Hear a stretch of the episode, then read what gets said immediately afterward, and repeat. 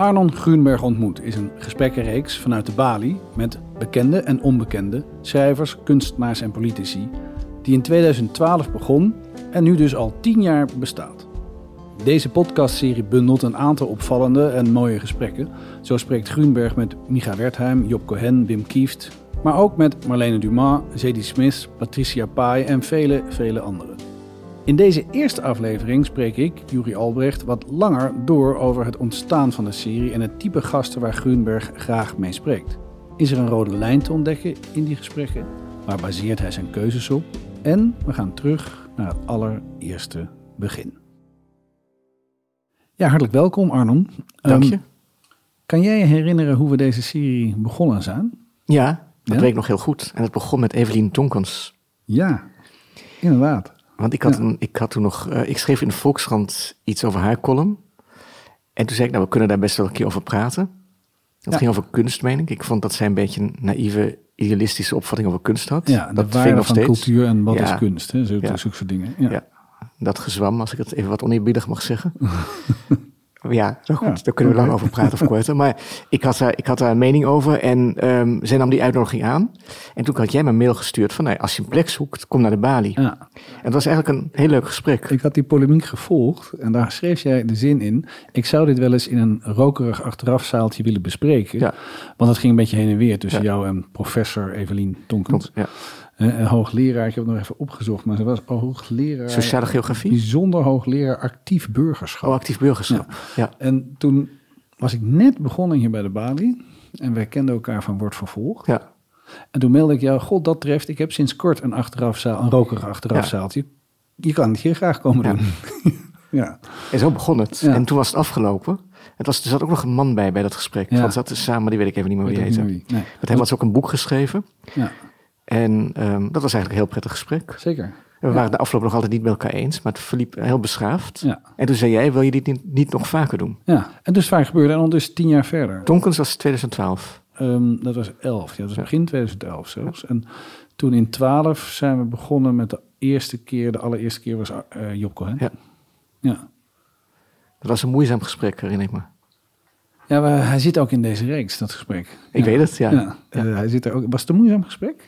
Nou, misschien ook hem daarna nog wel een paar keer privé heb gesproken. Ik vond hem toen nog wel erg behoedzaam en op zijn hoede en Ja, niet open. En nee. ik heb hem privé anders leren kennen dan, dan die. Nou, eigenlijk het ging het vooral ook over zijn, zijn inspreekactiviteit. Hè? Dat hij Elschot had voorgelezen, meen ik. En in die tijd leefde zijn vrouw nog en die las hij altijd voor. Ja, en daar wilde, eigenlijk, wilde hij eigenlijk het liefst over praten. Ja, zijn de luisterboeken. Ik denk dat Ja. die maakte voor Rubenstein. Ja. ja. En dat is ook een goede aanleiding, want hij heeft een goede stem. Hele goede stem. En ja, maar goed, er is natuurlijk een ontzettend groot verschil tussen iemand privé en een politicus in het openbaar. Was, vind je dat verrassend? Want het klonk net alsof je denkt van ja, hij, was, hij is heel anders als, hij, als je hem privé treft. Dat klopt natuurlijk. Dat is toch ook logisch? Of moeten politici... Nou, en was toen natuurlijk op dat moment dat we hem vroegen, was hij eigenlijk al geen actief politicus meer. toen hij vroeger wel, maar toen hij kwam, Was hij- was het voorbij, ja. leider af. Ja, ja. Dus hij, hij had, oké, Ja. goede nuance. Eh, hij had open kunnen praten. Ik had toen, ik had eigenlijk meer openheid van hem verwacht. Dat vind ik wel naïef van jou. Nou, dat was ook mijn eerste. Misschien was ik, de, Ja. was ik toen naïef. Ja. Want ik dacht, wat heeft, hij, wat heeft hij te verliezen? Maar een politicus is nooit niet politicus. Want de terugkeer kan altijd nog, totdat je het voor jezelf verpest hebt. Ja. Dus je kan niet, denk ik, al te eerlijk zijn als je ooit nog terug wil het openbaar bestuur in. Misschien heb je daar gelijk in. Maar als ik me herinner hoe hij opereerde in de Tweede Kamer. Ik dacht, het was ook wel duidelijk dat hij dat op een gegeven moment echt met zichtbare tegenzin deed. Ja, Hoewel natuurlijk, wat ik me ook nog kan herinneren, is dat Timmermans hem een aardig mes in de rug had gestoken. Als we toch over komen. En Timmermans wordt nu weer naar voren geschoven als de als, nieuwe. als de nieuwe van de fusiepartij. Ja. Hè? Ja, ja, GroenLinks en Partij Ja. van de Arbeid. Ja, En er wordt er toch in bepaalde. Hem toch over hem gesproken als een soort van heilige. Terwijl hij denk ik ook een machiavellistische kant heeft. Wat je ook wel moet hebben om op die plek te komen natuurlijk. Maar goed. Nee, ik was misschien wat naïef. want Dat is je vraag. Over, en ook over Cohen. Ik dacht, ja, dat, dat, dat vond ik toen teleurstellend. Ik weet ook nog dat ik eigenlijk redelijk ontevreden was. Redelijk ontevreden was over hoe dat gesprek ging. Dat ik het idee had, ik heb er niet uitgehaald wat erin zit. nou, je, hebt, je bent wel echt een echte, hele goede interviewer geworden, vind ik. Dat bewijs is deze reeks. Ik bedoel, eh, lieve luisteraar, luister een aantal. Het is een echt, je bent, maar daar heb je, heb je het dat je iets geleerd hebt? Ja. Want dit was een van de eerste keren Ja. dat je in het publiekelijk, openbaar interviewde. Hè? Hij was gespreksleider, was Ja. een gesprek voerde. Ik denk wel degelijk dat ik, dat ik iets geleerd heb. En vooral inderdaad dat ik beter besefte, nou wat je net zei, dat ook al is het een oud politicus, dat bepaalde dingen krijg je gewoon niet uit mensen. Of bepaalde onderwerpen blijven taboe en er wordt heel handig omheen gezeild. Ja. Dus toen we Teven hier hadden, die, die we niet in de reeks hebben opgenomen. Fred Teven, staatssecretaris eh, van Nou, Justitie toen. Ja, Ja, over asielzaken. Ik weet nog dat er demonstraties buiten waren, beveiliging. Allemaal. ja, voor de deur van de bouw. Ja. Een asieladvocaat die halverwege het gesprek demonstratief wegliep. Eh, woedend weg. Woedend, Ja. En demonstratief. Zeker. Ja, was ik wat minder verbaasd over de opstelling van Teven. Die me trouwens ik consequent Arnold bleef, bleef noemen. Arnold. Arnold, consequent. Ja. Maar het moeilijkste, echt het allermoeilijkste gesprek vond ik, en dat hebben we ook niet opgenomen, met de, was met de voormalige hoofdredacteur van NRC. Met Van der Meers. Ja. Waarom vind je dat het moeilijkste? Was niet jouw krant, echt dat was niet waar. Je nou ja, ik schreef, ik al, ja, ik, erg over NRC. En, Ja. ehm, nou, omdat ik echt met die man totaal geen contact maakte, had ik het idee. Ik heb echt nog nooit, ik had meer contact en uiteindelijk uit ook meer sympathie voor Teven. Ja, dat weet ik nog, ja. toch, ik vond er zat ook wel een rare, onhandige kant aan die man die mij ook wel weer voor hem, op een rare manier voor hem innam. Hoewel ik het met al zijn standpunten oneens was, dacht ik, er zit ook wel... Ik bedoel, in een gesprek hoop je toch op iets echts te stuiten. Of op een soort van... Mhm. Of al is maar geveinsde echtheid, maar iets waarvan je denkt waarin je kan geloven als, als Toehoorder. toehoorder of Ja, als gesprekspartner. gesprekspartner. Ja. En bij Van der Meers, ik vond het zo gelikt. Ja, misschien ben ik te streng voor die man hoor. Ik heb, voor de rest heb ik niets tegen hem als. Maar, Als maar mens, nee. als, ik ben nooit om uitgescholden. Mhm. Ik dacht ook, misschien had ik dat. Wat had ik moeten doen om daar wel doorheen te dringen? Ja, ik, vond, ik begrijp wat je zegt. Ik denk dat er een buitengewoon gelikte persoonlijkheid zichtbaar werd. Ik vond dat ook wel weer buitengewoon interessant. Want hij kreeg het toen voor elkaar als tv-persoonlijkheid en hoofdredacteur van nou, de beste krant van Nederland misschien wel. Hè? Ehm, eh, een imago te hebben alsof hij buitengewoon echt mens met. SCH was. Hè? Dus een, een diep en veelzijdig, ehm, eh, literair en eh, maatschappelijk bevlogen mens. Dat was zijn publieke imago. Maar wat jij liet zien, bleek dat hij eigenlijk gewoon niks anders was dan een marketing tool of machine. En dat vond ik wel onthullend. Ja, en dat begrijp ik als je zo naar kijkt. Maar misschien is dat ook weer een naïeve kant van mij. Ik dacht toch dat de hoofdredacteur van een krant als NRC, nou, misschien inderdaad toch de beste krant van Nederland, van een krant waar ik al heel lang ook aan meewerk, waar ik heel veel sympathie voor heb. Zeker. En, en ja, ik ook. dat je toch hoopt dat daar een man zit die met die iets meer is dan een, dan een marketingmachine. Dan een manager die, die aan de oplagecijfers denkt. Ja, ja, dat je dat hoopt, dat, dat begrijp ik. Maar dat zegt iets over jouw kijk over wat jij vindt dat mensen die werken in de plekken waar onze cultuur gemaakt en besproken wordt, zouden moeten zijn. Maar ik kijk er voornamelijk ook naar als is het een gesprek waarin je iets ziet wat je anders niet ziet. Dus, dus, eh, en ik vind dat jij dat vaak doet. En hier ook weer, dat hier liet je uiteindelijk zien, of hij liet zichzelf zien, of jij liet het zien doordat je dat gesprek voerde, eh, wat de man uiteindelijk is. Ja, nee, dat, dat begrijp ik. Maar natuurlijk, ik denk dat je, je hebt allerlei soorten interviewers en gesprekspartners. Ik zou niet, ik, ik heb nog nooit iemand uitgenodigd hier of voorgedragen, Mhm. waarvan ik denk, daar zou ik niet twee uur mee willen praten. Nee. Dus als mijn idee is alleen maar, ik ga ontmaskeren dat jij in doe ik werkelijkheid, niet. Nee. dat is dat, als dat mijn inzet zou Nee. zijn, dat vind ik helemaal oninteressant. Dat soort ontmaskeringen, dan kan ik beter een polemisch stuk schrijven dan met iemand gaan praten. Ja. Dus Ja. het is voor mij altijd de basisveronderstelling dat ik met iemand een open, eerlijk en interessant gesprek kan Ja. voeren. En dat mijn respect waarschijnlijk alleen maar zal groeien dankzij dat gesprek. Door het gesprek. En dat was met Teven bijvoorbeeld wel het geval. In minimale mate, maar Ja. ik bedoel, we begonnen natuurlijk op een heel laag niveau. Ik, had beide, ik had daar, dat was het, het, het, denk ik het enige gesprek waarvan ik toch een soort van opponent eh, ja, Ja. dat was in mijn, in mijn idee althans. En Ja. daar wil ik ook heel graag dat een asieladvocaat bij zat, omdat ik zelf niet, niet die rol wilde vervullen van echte opponent. Maar Ja. dat is natuurlijk, was het hartstochtelijk oneens met wat hij, eh, welke politiek hij bedreven, natuurlijk ook de manier, de retoriek die hij Ja. eh, die die aansloeg. Ja, maar volgens mij wat, je, wat jou aansprak en ook wel trof, was het feit dat hij ondanks bedreigingen en ondanks demonstraties en ondanks het politieke risico dat hij liep door met jou te komen praten, dat wel deed. Ja, dat. En dat hij daar ook wel redelijk, ondanks natuurlijk dat ook hij niet ontkwam aan, aan het herhalen van bepaalde frases, glinsterde af en toe toch een, een echt wezen door, om het woord mens te vermijden. Iemand die, ja, die, als je het dan moreel moet duiden, zich in een grijze zone bevindt. Ja. Die ik niet als puur slecht, dat sowieso vind ik dat ook een on- oninteressante categorie en zeker. Maar ik had toch het idee dat hij naar eer en geweten bepaald beleid uitvoerde. Ja, nee, dat, dat, dat begrijp ik. En ehm, je zegt, ja, ik wil in die gesprekkenreeks eigenlijk altijd ehm, praten met mensen die me op een of andere manier raken of zichzelf laten zien als echt. Of dat ik kan groeien in de conversatie uit echte interesse. Dus eh, al tien jaar lang praten we hier met jou over wie. Hè? Eh, aanvankelijk met Annemarijn Epker. Ja. Later met Jante Mosselman. Ja. Allebei hè, redacteuren van de Bali.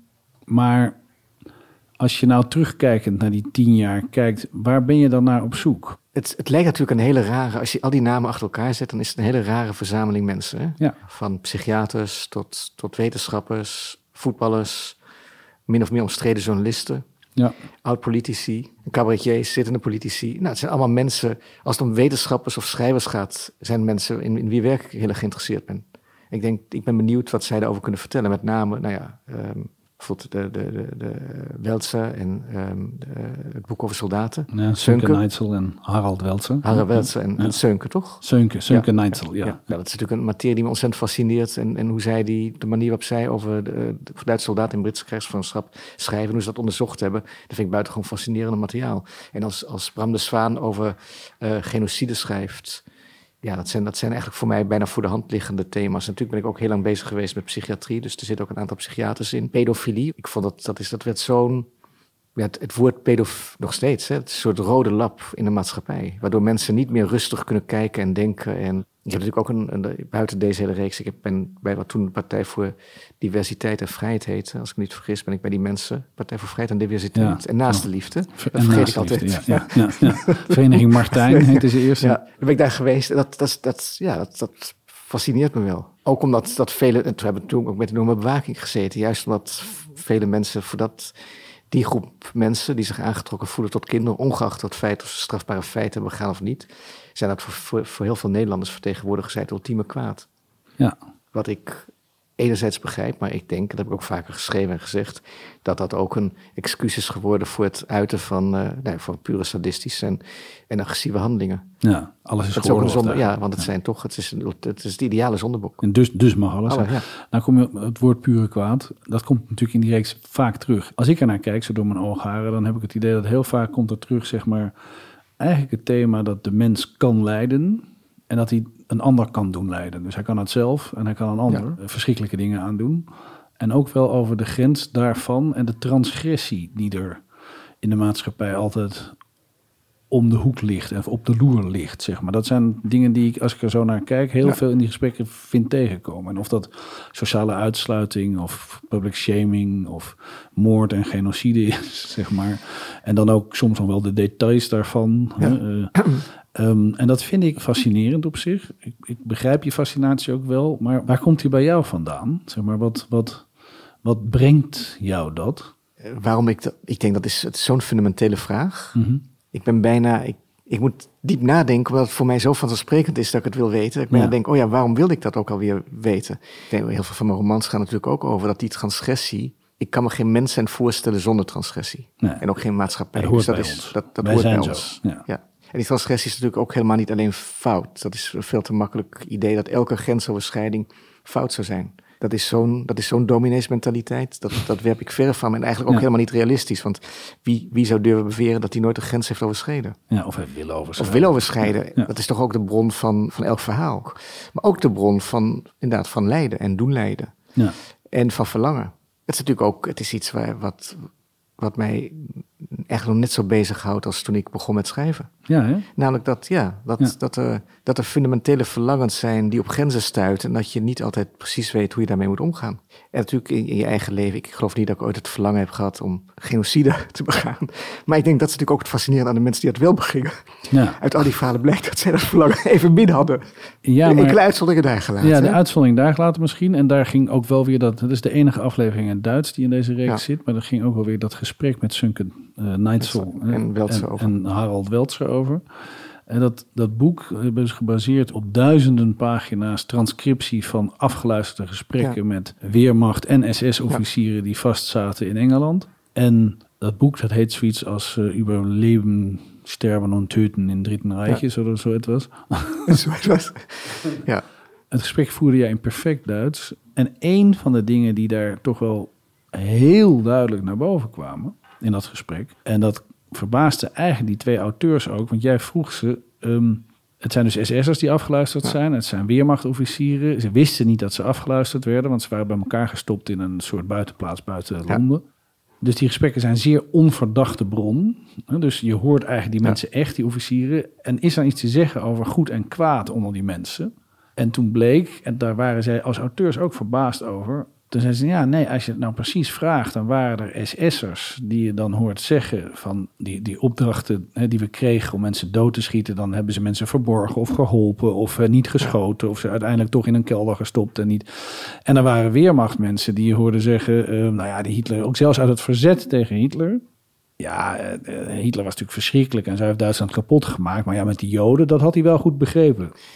dus, dus, dat iemand verzetsman was en weermacht, dat maakt hem niet helaas niet speciaal goed. En dat iemand SS'er is en een afschuwelijk uniform heeft en dit is van een criminele organisatie, maakt hem niet per definitie slecht. Nee, ik denk dat we, dat is natuurlijk ook een, dat we moeten leven met die grijze zone. En dat je daar steeds weer moet onderzoeken van. Kijk, de ene transgressie is, dat is ook niet de andere. En dit is natuurlijk op het moment, we hebben het te maken, dit is een hele specifieke oorlogssituatie. Ja. Dit is echt van de, ja, de meest uh, radicale situaties die je kan voorstellen. Wat mij fascineert aan dat boek en die studie is natuurlijk ook dat, dat het eigenlijk een inzicht bood in op het moment dat de oorlog voor ieder normaal mens verloren was.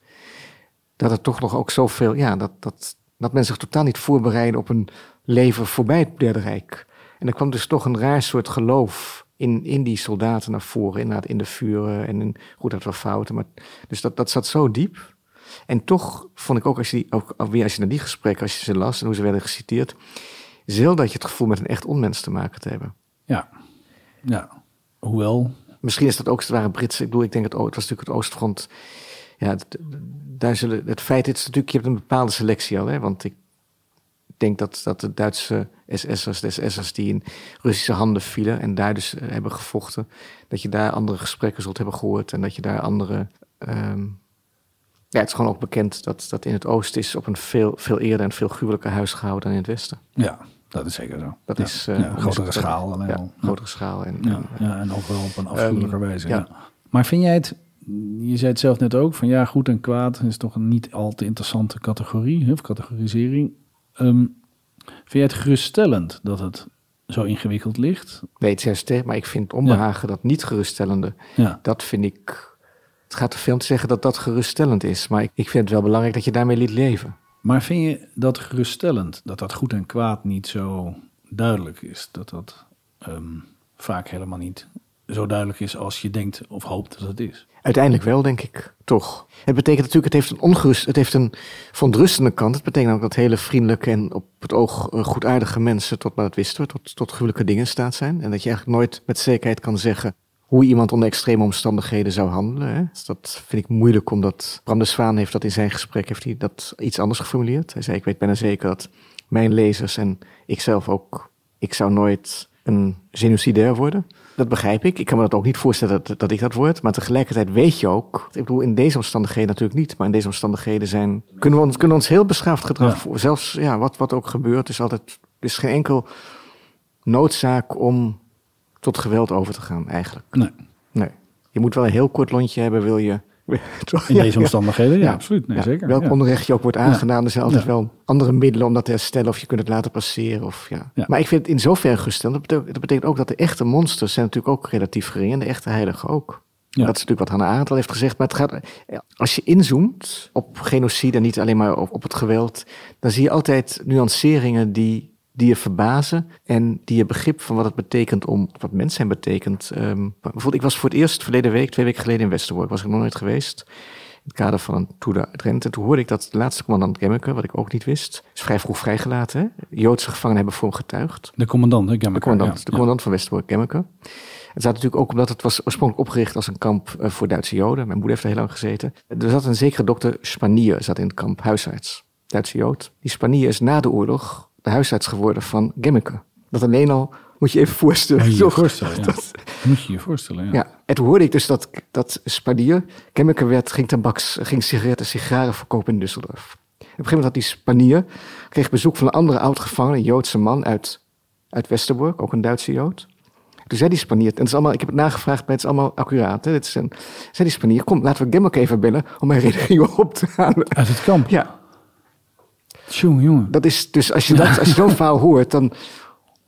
Kijk, het kan natuurlijk heel makkelijk misbruikt worden. Het kan uh, door allerlei uh, door antisemieten kan dit verhaal makkelijk misbruikt worden.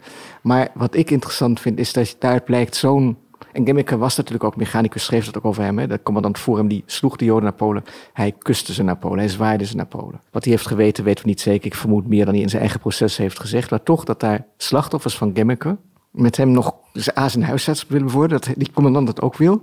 Dat is zo onbegrijpelijk. Ja, absurd. Dus dat, en dat zijn, dat zijn, die details fascineren mij ongelooflijk. Ja. Omdat hij eigenlijk alles alles wat wij hier kunnen bedenken over zo'n kamp en met al onze oordelen, het, het wordt allemaal eigenlijk in twijfel getrokken.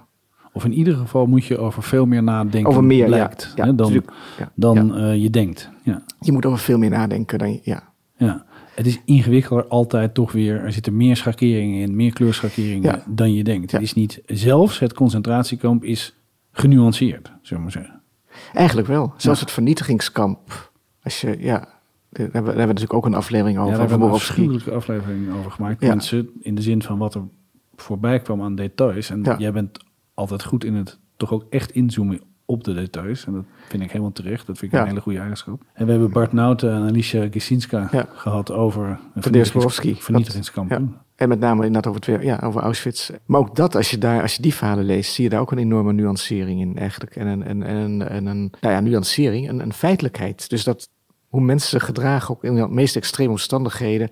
Het is nooit de echte eenduidigheid. Ik heb het niet eens over morele eenduidigheid. Maar echte eenduidigheid is ver te zoeken. Ja, is eigenlijk, eigenlijk bijna altijd onmogelijk. En dat blijkt ook uit het Auschwitz-proces in 61 in Frankfurt. Daar heeft Hannah Arendt eigenlijk interessanter nog over geschreven dan over haar beroemde boeken van Eichmann. Daar zegt ze ook, dat maakt een hele goede opmerking, de grootste moordenaars hebben altijd ook wel twee of drie mensen gered. Dus de ergste hoe, erg, hoe meer mensen je natuurlijk kon vernietigen, er zat altijd wel een paar tussen die nou, die, die toch maar niet. Die toch maar niet. Ja. Ja. En voor diegene Was is die grote massamoordenaar de reddende engel. Ja. Dat kan je natuurlijk niet zo volhouden. En tegelijkertijd, als ik, als ik mijn moeder herinner, die zei altijd dat de grootste, dat de SS'ers naar haar lachten. Vriendelijk. Dan kan je zeggen dat is misschien psychologische bescherming, hè? Mhm. Om je af te schermen. Kan. Maar het kan natuurlijk ook zijn dat ze naar haar lachten. Zoals een mooi jong meisje daar. Waarom zouden ze niet naar haar gelachen hebben? Ja, ik heb altijd het idee dat die. Het is ook een soort bezwering. Hè? Dus, um, want dit kan altijd. Hè? Het zit in iedere maatschappij. Het is menselijk, zoals je net zei, terecht zei. We, we, moeten vermoeden dat het ook in ons zit en in iedereen die we kennen. De transgressie, maar ook de ergste dingen. Ik heb altijd het idee dat het in ieder geval voor mij, en daarom vind ik het ook een bijzondere reeks, het gaat om de details om te zien waar het vandaan komt en hoe het misgaat. En hoe het mis kan gaan. En aangezien ik uit 1967 ben en dus al die dingen niet meegemaakt heb aan de lijve, is het heel erg nuttig, denk ik, om heel, heel goed te kijken naar wat het werkelijk is en waar het dan dus vandaan kan komen en uit welk klein hoekje het kan kruipen. Daarom vind ik het onder andere zo'n bijzondere reeks. En begrijp ik je fascinatie ook wel, zeg maar. En ik denk, nu je dit zegt, wil ik toch ook echt iets toevoegen... wat, wat ik wel een belangrijk uh, onderdeel vind. Want we hebben de transgressie. We hebben natuurlijk ook, als het gaat over genocide... misschien minder over Rwanda. En dan vond ik die, de aflevering met Bram de Zwaan ook zo interessant. Je hebt natuurlijk voor volkgemoerd heb je staat nodig. Die rol van die staat, dat vind ik ook heel interessant. En dan komt het toch ook weer bij de, de uitzendingen... die we over asiel hebben gemaakt... of ook over psychiatrie, die mensen vermorzelt. Ja. Op het moment dat de staat mensen gaat vermorzelen... Oogschijnlijk met de beste bedoelingen. Dat wordt toch vaak volgehouden. Heb je uitvoerders nodig, bureaucraten. Ja. Dan kom ik niet bij het cliché van de, van de massamoordenaars. Dat weten we dat dat niet klopt. Maar er zit natuurlijk wel, hoe verder je van de plek des onheils zit... hoe makkelijker het is om daar de bureaucraat te zijn... die inderdaad zijn handen niet ver hoeft te maken. Ja. Voor wie je ook sympathie kan hebben. Ja. ja, je zegt natuurlijk inderdaad... de staat doet dat met de beste bedoelingen vaak. Uh, het is moeilijk voor te stellen, maar dat deed de nazi-staat natuurlijk ook. Want die dachten dat Joden een maatschappelijk kwaad waren. Ja, verleden week bij wat ik ga je project doen bij de IND in Den Haag. Dat waren buitengewoon vriendelijke mensen die mij uitlegden dat het feit dat heel veel asielzoekers in Ter Apel op stoelen moeten slapen, niet aan hen ligt. Maar dat de politiek, en dat hebben ze echt, echt. Er worden schattingen gemaakt, wat ik ook niet wist. Elk jaar wordt er schatting gemaakt van hoeveel asielzoekers komen er. Ja. ja, en soms kloppen die schattingen niet. Nee. Er komt een budget waarschijnlijk bij de schattingen. Eh, ja. budget. Het is hetzelfde probleem met IC-bedden. Soms zijn er meer zieken dan IC-bedden. Soms zijn er meer asielzoekers dan bedden. En dan kunnen wij, dan kunnen wij als organisatie iets ervan doen. Vanuit hun standpunt ook een geruststellende gedachte natuurlijk. Ja. Zeker. Maar ik, ik vond het ook moeilijk te zeggen, maar u kunt ook ontslag nemen. Nou ja, dan komt het ook wat ik een heel, dat, dat is niet in de reeks, maar ik vind dat, dat was iemand die ik had kunnen vragen. Bart van der Boom met zijn boek over de Joodse Raad. De politiek van het kleinste kwaad. Ja. Misschien is dat boek nadert heel erg echt deze thematiek. Hè? Weet of je het gelezen maar het gaat, de Joodse Raad is heel vaak heel negatief over geoordeeld. Over het oordeel viel uitermate negatief uit. Ja. Heel lang, waarschijnlijk toch terecht. Op een bepaalde manier. Hij nuanceert dat. Abel Herzberg, die ik zeer waardeer, heeft dat eigenlijk direct al naar de oorlog genuanceerd. En de enige vraag die ik kan stellen, want ze wisten het echt niet, dat, dat neem ik aan. Ze hebben zichzelf wel merendeels weten te redden. Maar komt dat omdat ze sowieso al tot de bovenste laag hoorden van de slachtoffers? Namelijk, ze waren welgestelde Joodse Nederlanders in veel gevallen. Die zich vaker dan andere, dan minder welgestelden hebben weten te redden. Ook zonder dat ze in de Joodse Ja, Raad zaten. Precies. Ja. Dus ja, het enige wat ze hadden kunnen doen, zoals de, de leider van het eh, ghetto in Warschau, die heeft toen die deportatielijsten moest opstellen of mensen, toen die wist, heeft hij zelfmoord gepleegd. Ja. Of ze hadden kunnen zeggen, wij gaan als eerste. Ja. Moeten de mensen, als de mensen naar Polen gaan, wij gaan voorop. Ja. Maar goed, dat is misschien iets wat je niet kan vragen, hoewel sommige mensen het wel hebben gedaan. Je kan ook heel goed begrijpen hoe je in dat mechaniek komt. Ik vind dat boek maakt het zo inzichtelijk, hoe je toch van één stap hoe tot het volgende stapje denkt. Je blijft geloven, er valt wel een compromis te sluiten over je eigen vernietiging. Ja, je, je blijft dat hopen. Je moet er psychologisch moet je ook overleven in die Ja. tussentijd. Dus dat, en dus je hebt weinig andere kans waarschijnlijk om dat niet te doen. Nee. Maar je hebt gelijk, een enkeling deed het niet. Wassily Grossman schrijft in zijn grote roman Leven en Lot... dat op een bepaald moment je moet kiezen om gedood te worden... om mens te kunnen blijven. Ja, dat is, een, dat is een hele mooie zin. En in die zin is het natuurlijk ook nog een verschil of je als slachtoffer in zo'n rol wordt ehm, geplaatst of als secretaris-generaal op een ministerie in Nederland, wetend dat je niets te vrezen hebt. Als Ja. je zegt, ik leg nu mijn werk neer dan. Maar dan is natuurlijk de vraag, want de politiek, daar denken heel veel mensen nog steeds van, als ik het niet doe, komt iemand anders. En die is nog erger. Ja, dat is vaak ook zo natuurlijk. Dat is- Ja, dat was een van de redenen dat ik zelf, en dat is mij zeker niet in dank afgenomen, Rutte heb verdedigd op een bepaald moment. want anders kwam er iemand anders... Die... Nou, ik vond dat, we kunnen het nog wel heel kort even over hebben. Dat was toen bij dat eh, debat om die, het ging over de formatie, de sms'jes, die, of nee, die sms'jes niet, eh, de documenten die waren uitgelekt, andere functie, omzicht. Oh ja.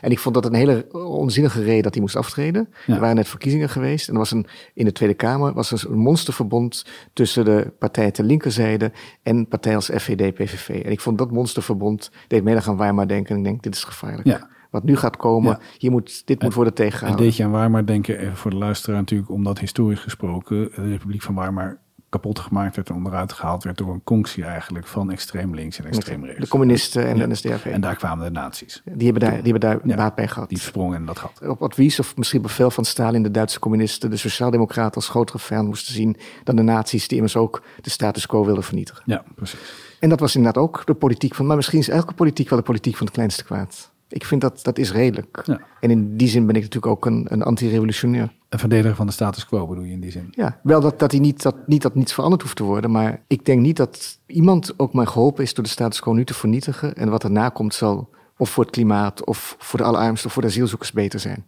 Mijn inschatting is dat het erger zal zijn. Ja, die inschatting deel ik eigenlijk wel. Maar ja, veroordeelt ons dat tot een conservatisme? Nou ja, ik denk dat je als, je als je wat sociaaldemocratie ook nog mag betekenen, dat je in zekere zin conservatief dan bent. Omdat je ook heel veel dingen wil bewaren. De verzorgingsmaatschappij is misschien wel ten dele een beetje uitgekleed, maar toch niet zo zoals sommige mensen, zoals bijvoorbeeld een Ewald Engelen, met wie ik ook hier heb gesproken, ons wil doen geloven. Ja. Dus daar zit wel iets in wat je wil bewaren. Ja. En ook als je kijkt naar het hele debat in Amerika. Amerika wil eigenlijk alleen maar iets meer worden zoals wij hier al zijn. Althans, het progressieve deel van Amerika. Ja. Dus het getuigt ook van een beetje oogkleppen als je denkt dat we in de slechtst mogelijke van alle werelden leven. Nee, maar je zou natuurlijk wel kunnen hopen dat we die, die wereld waar we in leven, dat Europa, dat we dat nog wat beter organiseren. En dat, het weer, en dat we daar, je kan daar ook heel revolutionair naar kijken. Laten we eens een paar dingen echt hervormen en veranderen natuurlijk. Jawel, maar ik, bij revolutie denk ik, dat ben ik dat, dat ben ik dat absoluut. Maar revolutie is voor mij toch, gaat altijd met geweld gepaard. Ja, En gaat buiten de orde van de liberale democratie. Ja. Dus je probeert veranderingen teweeg te brengen, niet door middel van verkiezingen, maar door middel van, Ja. van buitenparlementaire activiteiten die heel vaak met geweld te maken en als je goed naar jouw reeks kijkt, dan gebeuren er dan veel van de dingen, de transgressies die, waar jij soms of vaker, bijna iedere aflevering op inzoomt. Ja, op het moment dat er oorlog uitbreekt, dan zie je, dat is natuurlijk, dat, zullen, dat hebben ook bijna alle experts gezegd die ik in deze reeks heb gesproken, dan kan die genocide plaatsvinden. Zonder oorlog is dat vrij, veel moeilijker. En revolutie is oorlog, nou, eigenlijk. Hetzelfde soort Eigenlijk omstandigheid. wel. Ja. Ja. Dank voor het gesprek, Arno Groenberg. Eh, dit is de inleiding hè, bij de tien afleveringen uit tien jaar die we gekozen hebben om eh, als podcast opnieuw uit te brengen. Heel erg veel dank voor het gesprek en vooral natuurlijk ook heel erg veel dank voor tien jaar intensieve gesprekken. Nou, het was een genoeg om dat hier te doen. Dat meen ik heel erg. Over twee weken komt de eerste aflevering online en dan hoor je dit. Als je mensen tot je recht wil laten komen, waarom ga je de politiek in? Als je weet dat je daar eigenlijk de intuïtie van een bloedhond voor nodig hebt, die het juist leuk vindt om de ander te verscheuren. Tot de volgende aflevering.